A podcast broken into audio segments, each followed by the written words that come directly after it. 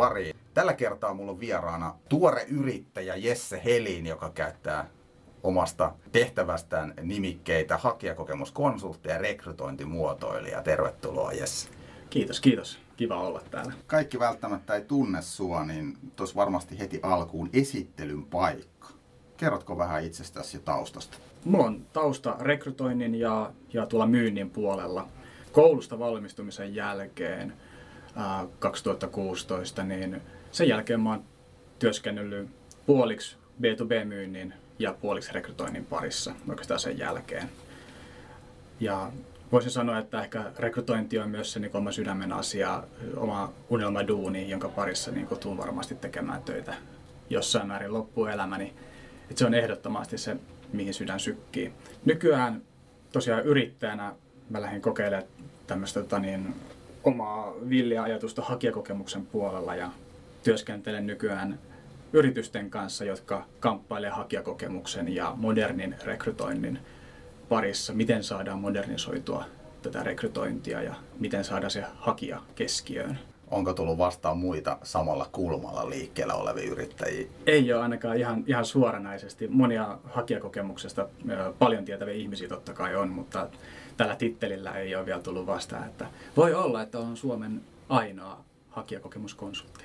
Hakijakokemus on myös mulle tosi tärkeä asia sekä itsessään että osana sit työnantaja mielikuvan rakentamista. Kävin tuossa hiljattain niin kuin sulle Jesse vähän aikaa sitten kerroinkin, niin Turussa puhumassa erässä tapahtumassa, jossa sitten oli 140 yrittäjää paikalla tai, tai yrityksen edustajaa ja kysyin heiltä, että kuinka moni teistä mittaa omaa hakijakokemustaan siellä työpaikalla, niin käsiä nousi pystyyn tasan nolla kappaletta.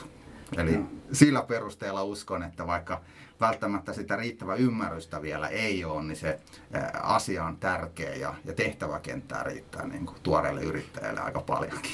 Toivotaan ainakin näin, että onhan se vähän huolestuttavaa kuulla, että näitä asioita ei vielä niin on noterattu niin isolla, isolla skaalalla, mutta sitten toisaalta niin me tiedetään monia yrityksiä, jotka näiden asioiden kanssa tekee paljon töitä tällä hetkellä ja varsin menestyksekkäästikin. Kyllä niitä edelläkävijöitä aina löytyy, mutta sit mä uskon, että jos puhutaan sitä, että miten suomalaiset työnhakijat kokevat laajemmin työnantajien suhtautumisen heihin, niin meidän pitäisi saada sitten lähivuosina se iso massakin kiinnostumaan ja lähteä tekemään niitä käytännön juttuja. Mutta nyt puhutaan tosiaan työnantajakuvasta tässä Duunitorin podcast-sarjassa, niin kerrotko mikä on tämän hakijakokemuksen ja työnantajakuvan välinen suhde ja miksi siihen pitää itse asiassa kiinnittää huomiota? Miksi tämä aihe on podcastin arvoinen? Hakijan kokemus siitä rekrytoinnin prosessin, siitä miten, mitä hän kulkee sitä rekryprosessia eteenpäin, niin se on se paikka, missä happo testataan työnantajan mielikuvaa. Eli kun lähdetään rakentamaan työnantajan mielikuvaa, niin loppupeleissä se kohtaaminen siellä hakijan, hakijan omassa mielessä ratkaisee, että miten siinä ollaan onnistuttu. Eli työnantajan mielikuvalla asetetaan ne odotusarvot ja hakijakokemus on sitten se te- paikka, missä nähdään, että toteutuuko ne vai ei. Oliko tämä liian korkealentoinen? Ei, tämä on varmasti, varmasti parhaimpia selityksiä, joita mä oon kuullut. Että itse asiassa varmaan tuohon perustuu se, että joskus työnhakijana sit kovasti pettyy siinä rekrytointiprosessin aikana, koska nimenomaan se mielikuva, mielikuvahan on syntynyt eri asioista, se ei välttämättä ole faktapohjainen. Juuri näin. Niin se pettymys tapahtuu, kun sitten, että hittolainen, että hei, et, ei tämä nyt ollutkaan niin rento tai niin ystävällinen tai niin asiantunteva tämä organisaatio suhteessa siihen mielikuvaan, miten on pyrkinyt viestinnällä antamaan. Tämä tavallaan korostaa sitä, että ei ole kauhean hyödyllistä nostaa omaa työnantajamielikuvaa mahdollisimman korkealle, vaan mahdollisimman aidoksi. Silloin odotusarvot on realistisella tasolla ja ei joudu ylipuhumaan tai ylimyymään kenellekään mitään, vaan kerrotaan, että mitkä on ne todelliset faktat siinä työyhteisössä, millaista siellä on olla töissä ja millaista jengiä siellä on. Niistä on helppo kertoa, koska ne tapahtuu jo. Työnhakijalle paljon puhutaan siitä, että työnhakijana pitäisi harrastaa odotusten hallintaa, Juuri niin näin. ihan samalla tavalla se on myös työnantajan velvollisuus Ehdottomasti, ehdottomasti. Ja tietenkin, niin kuin, jos mennään tähän hakijakokemuksen määritelmään syvemmälle, niin uh, no, ensinnäkin suomen kieli on vähän hankala. Puhutaanko me hakijakokemuksesta vai puhutaanko me ehdokaskokemuksesta? Ja sitten siellä tietenkin jatkuu sinne työntekijäkokemukseen. Ja, ja nämä kaikki käsitteet on vähän, vähän tota niin, hankalia, mutta puhutaan varmaan tässä podcastissa ainakin sille yleisesti rekryprosessin aikana tapahtuvasta kokemuksesta hakijan näkövinkkelistä. Pidetään kiinni siitä Joo. rajauksesta, että Kyllä. toinen ei puhu aidasta ja toinen aidan seipäästä sitten.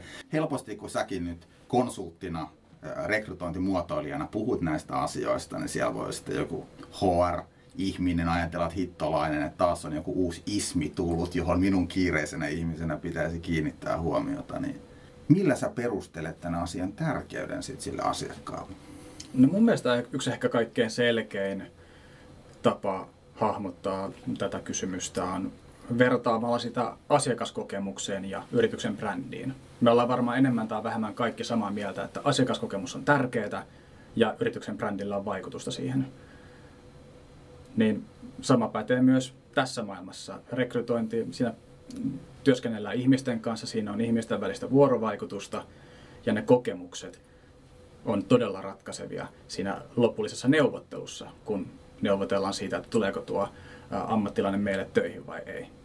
Myynnin ja asiakkaan maailma, niin se tuntuu sellaiselta, että tähän me haluamme, haluamme panostaa, mutta sitten puhutaan työnhakijoista, etenkin niistä, jotka eivät pääse jatkoon siinä prosessissa niin ne on helppo nähdä jotenkin, että ne on jotain hukkaa, mitkä on poistettava tästä arvoketjusta viemästä meidän aikaa. Kyllä, ja mä, mä oon joskus kanssa sanonut, että hakijakokemus nähdään semmoisena hyvänä fiiliksenä ja ekstra duunina.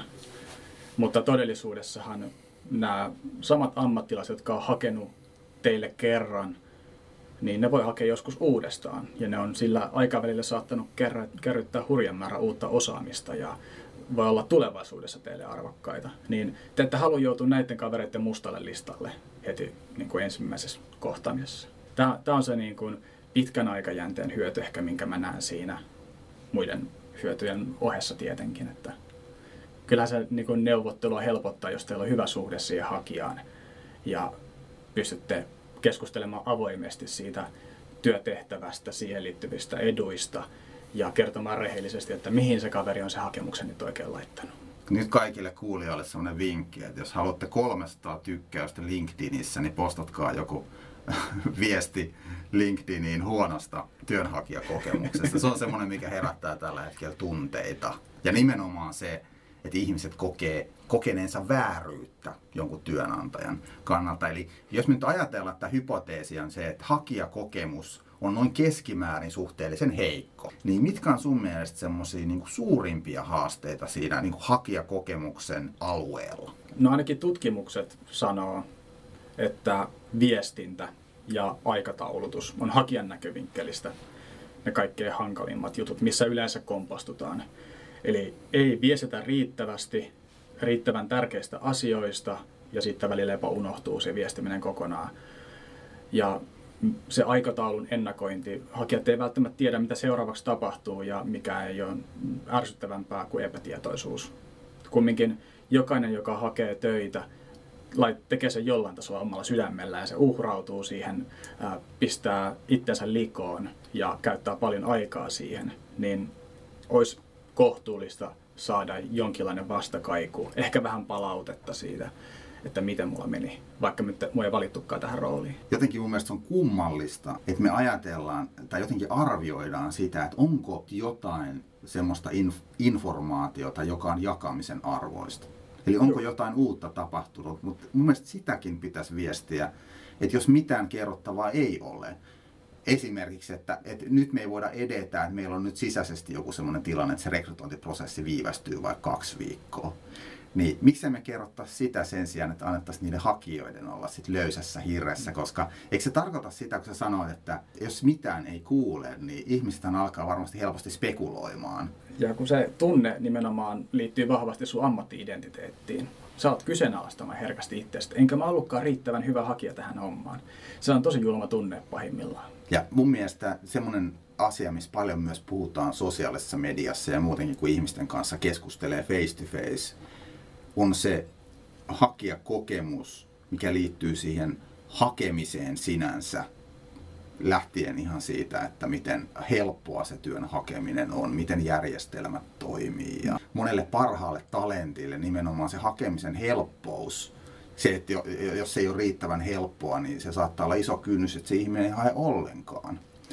Niin semmoinen just käytettävyyskysymykset ja se, että rakennettaisiin sitä prosessia nimenomaan sen käyttäjän, sen hakijan näkökulmasta, eikä niin, että se on jotenkin hallinnollisesti optimoitu työnantajan näkökulmasta. Kyllä, kyllä juuri näin. Eli niin kuin, kuten sanoit, niin siellä prosessissa itsessään voidaan tehdä paljon asioita, mitkä joko madaltaa hakemisen kynnystä tai vaikka työpaikkailmoituksessa pystyt kohdistamaan viestin tarkemmin vain tiettyyn kohderyhmään ja silloin se tietty kohderyhmä on enemmän fiiliksissä siitä kuin kaikki muut. Eli sä pystyt niinku tekemään paljon juttuja siellä prosessin aikana. Sä voit nopeuttaa erilaisia vaiheita käyttämällä teknologiaa hyväksi. Automaatio käytetään myös todella vähän rekrytointin kentällä verrattuna moniin muihin prosesseihin ja operaatioihin liiketoiminnoissa. Ehkä niin kuin mahdollisin nähdä ainakin automaation lisääntyvän rekrymaailmassa paljon paljon enemmän, jotta hakijoita pystyy kohtelemaan paremmin. Moni on sitten myöskin valitellut sitä, että, että he joutuvat jättämään hakemuksen tietämättä riittävästi, että minkälainen se työnantaja on, minkälainen se positio on, koska työpaikkailmoituksethan on yleensä aika ylimalkaisia jotenkin, no kun en pysty kirosanoja käyttämättä sanomaan mitään, niin mä taidan olla hiljaa. Mun mielestä se on työnhakijan ajan väärinkäyttöä, että jos se joutuu niin kuin etenemään työhaastatteluun asti tietääkseen ne oleelliset asiat siitä organisaatiosta, työtehtävästä että monella organisaatiolla voi olla vaikka arvoihin kuuluva läpinäkyvyys ja avoimuus, mutta sitten se on kuitenkin aika sulkeutunut fiilis, tulee työnhakijalle siinä rekrytointiprosessissa. Kyllä. Miten se näet tämän kysymyksen? Mun mielestä hyvä semmoinen happotesti on se, että laitatteko te palkan esiin työpaikkailmoitukseen? Tai kerrotteko se ensimmäisessä ää, viestintäkohtaamisessa hakijoiden kanssa tai kandidaattien kanssa? Palkka on aika usein semmoinen, mikä jotenkin uskalletaan paljastaa vasta viime metreillä jostain syystä, vaikka se on se kaikkein suurin dealbreaker, jos se ei osu kohdalleen. Niin mun mielestä on hyvä esimerkki avoimuudesta tai ylipäätään siitä, että kerrotaanko vaikka tiimin jäsenistä hyvissä ajoin rehellisesti. Sillä, että meillä on vähän hankala tiimi, mutta mä uskon, että hyvä johtaja pystyy tekemään sen. että niin kuin se avoimuus on kyllä ihan varmasti yksi semmoinen asia, missä on paljon, paljon jumpattavaa vielä monilla, monilla yrityksillä, jotta hakijat pystyvät tekemään sen päätöksen, että onko mm. tämä mielenkiintoinen tehtävä vai ei. Niin, mehän kuitenkin työnantajina odotetaan sitä avoimuutta niiltä hakijoilta. Kyllä. Mutta jos mietitään, että miten työnantajan pitäisi toimia, niin mun mielestä työnantaja on se, joka näyttää ne korttinsa ensin. Työnantaja on se, joka tekee sen aloitteen siihen avoimuuden ja läpinäkyvyyden suuntaan.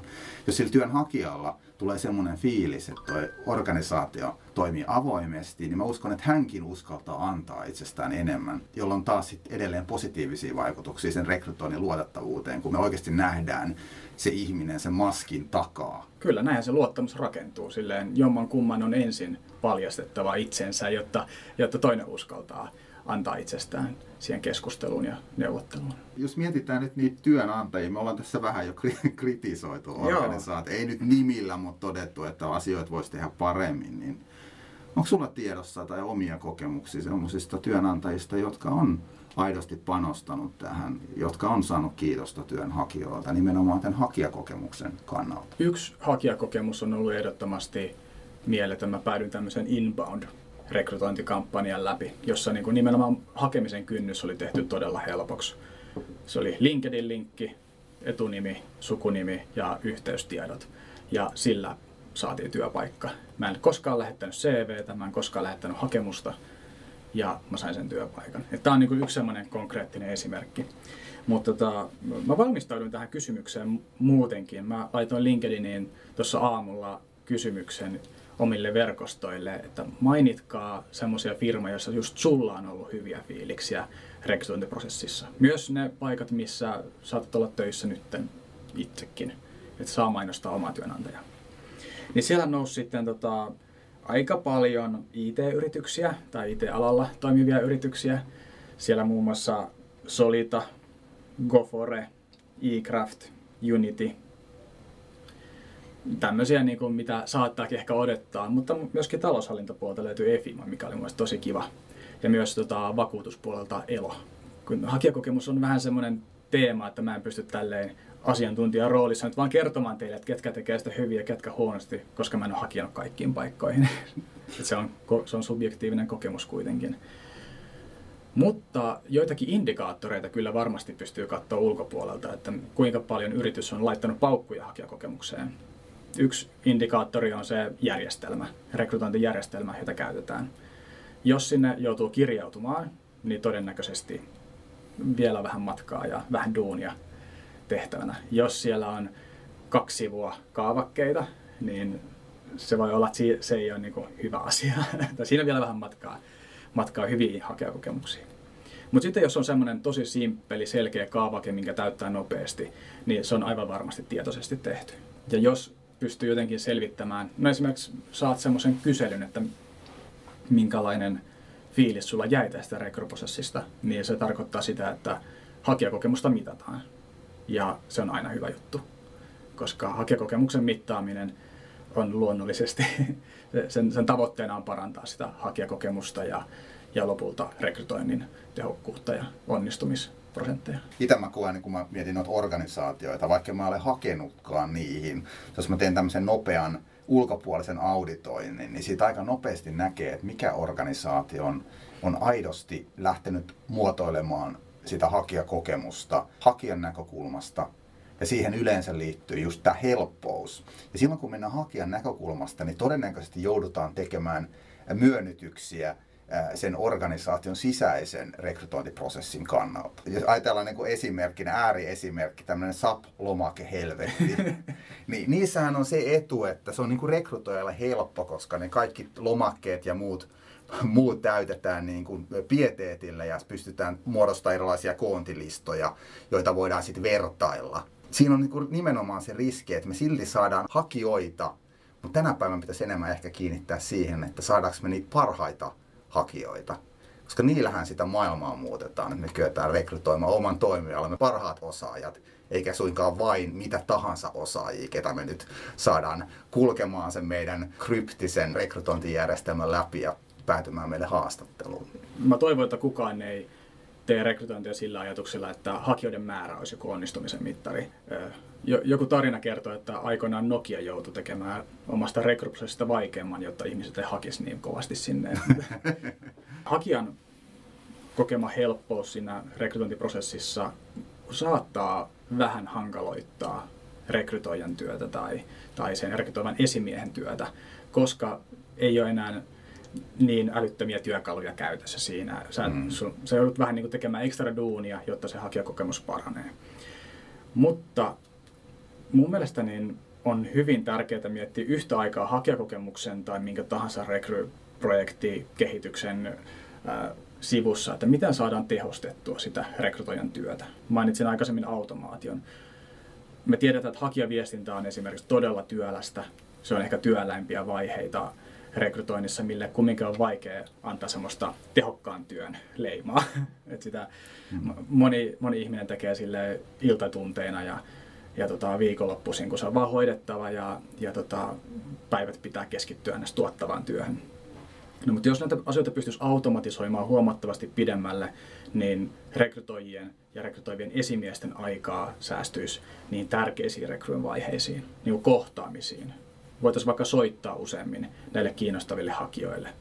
Voitaisiin enemmän jumpata tästä ajatusta, että millainen tämä meidän yhteistyö oikeasti voisi olla. Rekrytoijan työn tehostaminen kulkee käsi kädessä hakijan kokemuksen parantamisen kanssa. Automaatio, tekoäly, ne on vaihtoehtoja. Moni sitten sanoi jotenkin, että no se ei ole hirveän persoonallista, että sitten puuttuu nämä personoidut viestit, mutta mä sanoisin, että lähes 50 prosenttia hakijakokemus paranisi suomalaisissa organisaatioissa jo sillä, että me edes muistettaisiin ne ei-personoidut viestit lähettää prosessin eri vaiheessa, jolloin, niin kuin sä totesit, niin meille sitten vapautusaikaa siihen niin kuin personoidumpaan viestintään osalle kandidaateista, että Deloiten tutkimuksen mukaan suomalaiset päättäjät ovat hyvin kiinnostuneita järjestelmistä ja teknologiasta, mutta meiltä puuttuu semmoinen tuumasta toimeen ajattelu. Että se on niin ajatuksena kiinnostava, mutta me ei niin olla riittävästi valmiita potkimaan niitä asioita eteenpäin koska tota, meillä on vähän tämmöinen niin epäonnistumisen pelko suomalaisissa organisaatioissa. Ja, ja kun me kokeillaan uusia juttuja, mennään jonnekin tuntemattomaan, niin sehän mun mielestä vaatii sitä, että uskalletaan myös altistaa itsemme niille virheille. Pitäisi rohkeasti kokeilla erilaisia asioita. Ja jotta tietää, että mikä niistä hommista toimii, niin sitten pitäisi mittaa sitä tekemistä. Eli tiedetään, tiedetään sen perusteella, että kuinka hyvin tässä onnistuttiin ja kannattaako tätä jatkaa. Kyllä. Se on hyvin yksinkertaista. Mittaamisesta tuli muuten mieleen, että, että hyvä kohderyhmä työnhakijoiden lisäksi, ketä kannattaa kuunnella siinä, että miten me ollaan pärjätty siinä hakijakokemuksessa, on vaikkapa edellisen kuuden kuukauden aikana rekrytoidut henkilöt. Et jos me lähetetään vaikka rekrytointiprosessissa olleille työnhakijoille tämmöisiä hakijakokemustutkimuksia säännöllisin väliajoin, me voidaan sitten ottaa syvällisempiä teemahaastatteluja vaikkapa niille jo meillä aloittaneille ihmisille, joilla on tuoreessa muistissa se oma kokemuksensa siinä rekrytoinnissa. Et mä uskon, että se vielä syventää sitä fiilistä, mitä me saataisiin niistä kyselytutkimuksista. Kyllä, ja se saattaa olla jopa ensimmäinen semmoinen helppo matalalla roikkuva hedelmä, jonka pystyy nappaamaan, koska ne on niitä valmiita työkavereita, jotka on just hiljattain rekrytoitu ja ihan varmasti kertoo mielellään siitä prosessista luottamus, luottamuksen rinki kannattaa rakentaa siihen ympärille, että kaverit uskaltaa kertoa rehellisesti omat mielipiteensä. Niin, toi, on, toi on hyvä pointti, että jos on, jos on semmoinen avoin kulttuuri ja ei tarvitse pelätä tai ei ajatella, että se kritisointi tai rakentava palautteen antaminen olisi jotain valittamista, niin uskon, että semmoisessa organisaatiossa niin saadaan hyvinkin rehellisiä mielipiteitä myös jo aloittaneille työntekijöille. Mitkä voisivat olla semmoisia vinkkejä, ehdotuksia työnantajille, joilla olisi nyt aito halu lähteä parantaa hakijakokemusta, mutta ne ei oikein tiedä, mistä pitäisi lähteä liikkeelle, tai mitkä voisivat olla semmoisia järkeviä steppejä? No me, me ollaan varmaan näistä useampi, useammat tota, teemat käyty läpi, mutta se on vaan hyvä asia Eli ihan ykkösenä vinkki on se, että kysykää niiltä vaikka tuoreilta, juuri rekrytoiduilta uusilta työkavereilta, että miten meni. Ja toisintakaan vaikka se sama kysymys sitten niiltä kavereilta, jotka on siinä rekryprosessin eri vaiheissa. Eli se mittaaminen ja palautteen pyytäminen, se on ihan ykkösvaihe. Se kertoo tosi nopeasti, että kuinka hätä meillä tässä on käsissä vai onko sellaista ollenkaan. Et jos asiat menee hienosti, niin asioita ei tarvitse hirveästi kehittää. Sen, sen kanssa pärjätään vielä tovi. Mutta jos siellä on äh, vahva halu ottaa hakijakokemus osaksi vaikka kilpailuetua talenttimarkkinoilla, niin tuo on ehdottomasti ykkössteppi, mistä mä lähtisin liikkeelle. Sen jälkeen aika nopeasti tulee semmoinen vaihe, että no okei, nyt me tiedetään, että näitä asioita pitäisi kehittää, mutta meillä ei ole aikaa. Että niin tämä menee ensi vuodelle varmaan tämä prokkis. Joten mä keskittyisin ensimmäisenä siihen rekrytoijien ja rekrytoivien esimiesten ajan säästämiseen, siihen automati- automatiikkaan, asioiden suoraviivaistamiseen, jotta niin kun sitä kaistaa rupeaa löytymään sitten kehitystyölle ja laadukkaammalle rekrytoinnille tässä marssijärjestyksessä. Ja sitten kun päästään siihen varsinaiseen kehitystyöhön, niin mä oikeasti suosittelen kaikkia tutustumaan palvelumuotoilun metodiikkaan ja kokeilemaan se tässä ympäristössä. Sille aika kevyinkin ranteen voi ottaa semmoisen yhden frameworkin ja kokeilla, että minkälainen juttu sieltä tulee ulos, jos me vähän pistään se hakija sinne keskiöön ja mietitään hänen kauttaan empaattisesti, että mitä, mitä hän saattaisi kaivata tämän rekryprosessin aikana ja mikä parantaisi sitä hakijakokemusta. Muotoilu metodiikat on todella, todella kiehtovia ja niiden kautta pystyy lähestymään tämmöistä teemaa tosi hienosti. Tämä on ehkä niin kuin semmoinen harvinaisempi näkemys tällä alalla, voisin ehkä sanoa. Ja sitten se törkeä avoimuus siellä kautta linjan koko rekryprosessissa lähtien ihan työpaikkailmoituksista tai on se sitten, ei se ole pakko olla niin kuin työpaikkailmoitus, se voi olla vaikka headhunting-puhelu tai mikä tahansa, mutta heti aluksi kerrotaan enemmän kuin äh, kehtaisi näistä tärkeistä asioista, mitä siihen rooliin liittyy, jotta ne hakijat ja ne oikeat hakijat hakee siihen hommaan ja ne kiinnostuu siitä. Varmaan joku, on, joku viisas mies on tai joskus aikaisemmin sanonut, että sä haluat rekrytoinnissa kaataa sen keissin mahdollisimman nopeasti. Ja jos se silti onnistuu, niin se on piru hyvä rekrytointi. Niin. Eli niin pyrkii niin kertomaan mahdollisimman rehellisesti ja autenttisesti se, että millaisia haasteita tässä roolissa on ja mitä varmasti tuut törmää tässä näin. Niin se, se tuo niin sellaista luottamusta myös sinne hakijan puolelle. Hei, nyt me ollaan päästy meidän podcast-keskustelun loppuun. Ja, ja nyt kaikille kuulijoille tiedoksi, että jos tällä hetkellä hakijakokemusasiat mietityttää, niin uskaltaisin väittää, että Jesse Helin on kohtuullisen helppo saada kahville kertomaan ja juttelemaan näistä asioista. Kiitos Jesse, jaksoit tulla paikalle ja ei muuta kuin tsemppiä tuoreeseen yritykseen. Kiitos paljon Aki, oli tosi siisti jutella. Yes. Ja kiitos kaikille kuulijoille. Kiitos. Oikein mukavaa talvijatkoa.